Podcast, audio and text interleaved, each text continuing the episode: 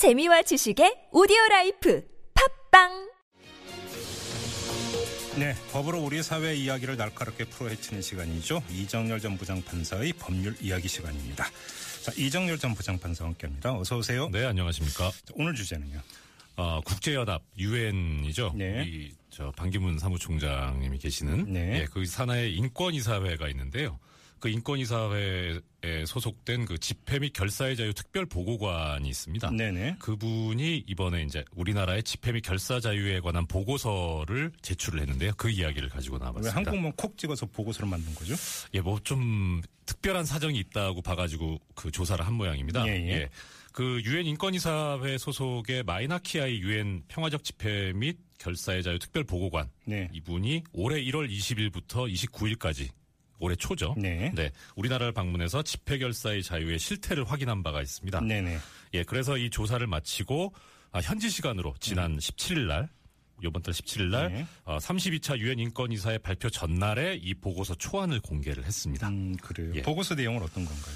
예, 일단 그 우리나라 경찰이 집회 금지 때 적용하는 그 법률에 집회 및 시위에 관한 법률에 있는데요. 네. 교통 방해나 소음을 이유로 해서 집회를 허가하지 않는 경우, 네. 예, 그 다음에 동일 시간에 신고가 됐기 때문에 집회를 불허하는 경우 이런 등등의 규정이 이 시민적 정치적 권리에 관한 국제 규약에 어, 맞지 않는다. 음흠. 그래서 이 개선을 촉구하는 그런 내용이고요. 네. 그 다음에 어, 집회나 시위를 그 단속을 할 때 쓰는 물대포라든가 차벽 사용을 하는 것도 예. 좀 잘못된 것이 아니냐 그런 우려가 있다는 얘기를 아, 했습니다. 그러니까 지금 1월에 그 입국을 해서 조사를 했다고 하는 거 보니까 우리 네네. 민중대회 있지 않았습니까? 예, 12월에 저 있었죠. 농민 백남기 씨가 지금도 사경을 헤매고 있는데 네네. 바로 이 문제 때문에 그게 계기가 됐던 거 아닙니까? 예, 그것도 언급이 돼 있습니다. 네, 네. 예.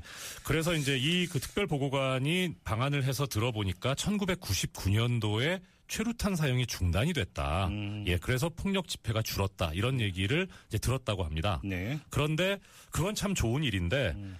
이 물대포나 차벽을 사용하는 것도 이 최루탄 사용과 같은 논리로 집회 때 긴장이 높아질 수 있지 않느냐. 예. 그 다음에 이 물대포가 방금 말씀 주신 그 백남기 씨 사례처럼 집회 참가자들한테 이렇게 피해를 가할 수가 있다. 예. 예, 그런 이야기를 했습니다. 그래요. 예. 자, 물대포 이외에 집회 시위 관련 부분은 뭐라고 했나요? 예, 조금 전에 말씀드린 차벽 이야기도 했었는데요. 예, 예. 이 상대적으로 그 행동을 관리하기 위해서 설치되는 것이 아니라 음. 오히려 평화로운 집회 자유를 사전에 그 저해하기 위해서 사용되고 있는 것 아니냐. 예. 그래서 물대포와 차벽 사용을 제고하는 것이 좋겠다라는 것하고요. 네. 그다음에 불법 집회를 주도했다고 처벌하는 것은 오히려 집회 및 절- 결사의 자유를 위축시킬 수 있다라고 얘기를 하면서 그 지난해 그 세- 세월호 집회라든가 민중총궐기 집회를 네. 주도했다는 이유로 그 박래군 4.16 연대 상임 운영위원과 한상균 민주노총 위원장이 구속이 됐는데요. 네네. 여기에 대해서 그 집회 주최자가 이렇게 손해배상까지 하게 하는 것은 과도하고 불합리하다. 네. 그래서 이것만 가지고 민영사상 책임을 지게 해서는 안 된다라고 네. 이야기를 했습니다. 예. 예, 그리고 이 시간, 집회의 시간이라든가 장소를 무조건적으로 금지하는 것은 그건 하지 않았으면 좋겠다라는 거고요. 그래서 거기에 따라서 이 법률도 좀 개정을 하고 적용 관행을 개선해야 된다. 이렇게 밝혔습니다. 앞서서 이제 시 민적 정치적 관리에 관한 국제 규약을 네. 언급을 하셨는데 이게 뭡니까? 예, 이 그 인권 쪽에서는 아주 중요하게 생각하는 규약입니다. 국제 예, 예. 조약인데요. 예. 그러니까 일종의 국제법입니다. 어, 개인이 가지고 있는 그런 정치적인 권리를 국제적으로 보장하자라고 하는 그런 조약입니다. 예. 생일이 1966년 12월 16일입니다. 상당히 오래됐죠. 오래됐네요. 네. 예. 그리고 그로부터 10년 후인 76년에 발효가 됐는데요. 우리나라는 90년에 이제 비준을 해서 음. 어, 7월 90년 7월부터 이 적용을 받고 있습니다. 네네. 근데 이 규약에 의하면은 어, 이 규약에 가입된 국가들은요, 그 관할 지역 내에 있는 모든 그 국민 개인에 대해서 이 규약에서 정하고 있는 권리를 존중하고 보장할 책임을 지고요, 그걸 실시하도록 그렇게 되어 있습니다. 규약이 어떤 내용인데요? 어, 우리나라 헌법하고 상당히 비슷하게 돼 있습니다. 네. 일단은 뭐 고문이라든가 비인도적인 처우를 하지 못하게 돼 있고요. 예. 그다음에 뭐 자의적인 체포라든가 구금을 못하게 돼 있고, 음. 예, 그다음에 뭐 이주라든가 출국 귀국의 자유를 보장해야 된다. 예. 공정한 재판을 보장해야 된다. 뭐 사상 양심 종교의 자유 보장. 그다음에 이제 이번에서도 문제가 됐는데 평화적 집회 권리 보장, 네. 뭐법 앞에 평등, 음. 소수자 보호 이런 것들을 들고 있습니다. 네. 예, 그런데 이런 그 규정뿐만이 아니라 더 나가서 이걸 지켜야 되니까 실효성을 그 담보하기 위해서 법을 개정해라. 국내법을 여기에 맞게 예, 예, 그런 효력도 있고 그 다음에 이 내용을 확보하기 위해서 아까 말씀드린 바와 같이 인권위원회라는 것을 설치하게 돼 있습니다. 우리 국가인권위원회 있지 않습니까? 예, 그렇습니다. 예, 예. 그리고 이 유엔에도 아까 말씀드린 인권이사회, 인권위원회가 설치돼 있고요. 음. 네네. 예, 그래서 어, 그 가입한 국가들이 돌아가면서 위원으로 구성이 되고 있고요. 음. 그리고 보고를 하게 돼 있습니다. 얼마나 이 그 권리 보장을 위해서 국가가 애를 쓰고 있는가. 네네. 예, 그래서 위원회에다가 그것을 보고하게 돼 있고 위원회는 그것을 심사를 하게 돼 있습니다.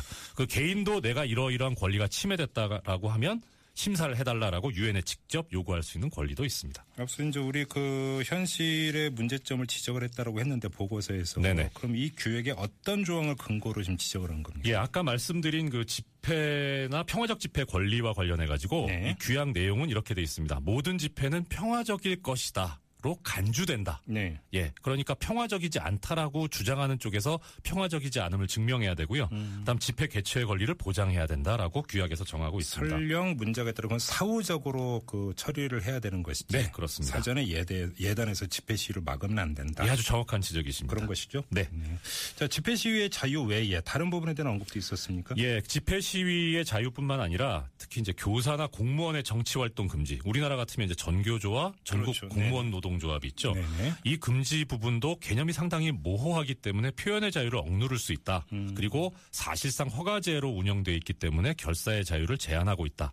그래서 국제노동기구인 ILO에서 정하고 있는 결사의 자유위원회 권고를 이행하는 것이 좋겠다라고 촉구하는 내용이 포함되어 있습니다. 음. 예, 예. 그리고 세월호 참사 관련해서 뭐 많은 분들이 달고 계시는데요. 노란 리본 네. 있지 않습니까? 네, 네, 네. 거기에 대해서도 이 세월호 부분은 책임 규명과 투명성을 요구하고 있는데 이것이 마치 정치적인 논리로 정부의 기능이라든가 힘을 약화시키려고 하는 것이 아니냐라고 주장하는 것은 민주주의에선 있을 수 없는 일이다. 이렇게 이 보고관이 얘기를 하고 있습니다. 사실 리본 달았다고 뭐 하는 건 말이 안 되는 거죠. 그렇지 않습니까? 예.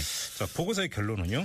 예, 특이한 것이 지금 현재 우리나라가 이 유엔 인권이사회 의장국입니다. 아, 그런가요? 네, 그래서 네. 이 의장국으로서 한국이 국제 인권에 관한 어젠다를 진보적으로 발전시키려고 한다고 자기는 믿고 있습니다라고 얘기를 합니다. 이 보고관이 예. 네. 그리고 어, 우리나라의 특수성, 이 북한과 대치하고 있는 안보 상황 이것도 인정을 하긴 하는데 네. 인권이라는 것이 이렇게 중요하기 때문에 안보에 희생돼서는 안 된다 이렇게 얘기를 했고요. 예. 그다음에 어, 이 보고관이 들어와가지고 조사를 할 때 상당히 협조를 많이 받았습니다. 네. 그래서 그렇게 이제 우리나라의 집회결사의 자유와 관련된 그런 법률을 아주 정확하게 설명해 준 거에 대해서 고맙게 생각한다고 하는데 음. 다만 집회라는 것이 원래 소란, 소란스러운 것인데 음. 그런 그 이면에 있는 메시지를 좀 초점을 맞춰줬으면 좋겠다 이렇게 이야기를 했습니다. 그래서 보고서 내용을 좀 평가한다면 어떻게 평가하시겠어요? 예, 경찰에서는 우리는 집회결사의 자유가 상당히 보장돼 있다라고 이제 이 보고서의 내용과 반대 이야기를 하고 있습니다. 예. 예, 그런데 뭐 어떻든 간에 국제적으로 인정된 특히 유엔에서 그 설치된 기구에 의해서 조사된 사항을 가지고 토대로 해서 만들어진 보고서거든요. 예. 그러니까 이런 보고서가 있다는 것이 사실 우리나라 인권 사항에 관한 대외적인 신뢰도가 상당히 떨어지는 것이 아닌가 그런 걱정이 그 보고서 전에 듭니다. 특별 조사가 있었다는 거잖아요. 예, 그렇습니다. 그렇죠. 예. 그리고 더더군다나 아까 말씀드린 바와 같이 우리나라가 이제 유엔 인권이사의 의장국이기 때문에 예. 다른 데도 아니고 의장국의 인권 사항이 이렇게 부정적이라고 하는 건 상당히 국격에 손상이 가지 않는 것인가. 그러게, 그러게요. 네. 예. 그래서 이 그 인권이사의 총회가 이제 다음 달 1일까지 열리게 돼 있는데요. 이 총회에서 이제 다양한 그런 토론이나 뭐 그 집회 결사의 자유라든가 여- 아동이라든가 여성, 난민에 관한 그런 다양한 주제를 놓고 발표와 토론이 이어질 예정인데요.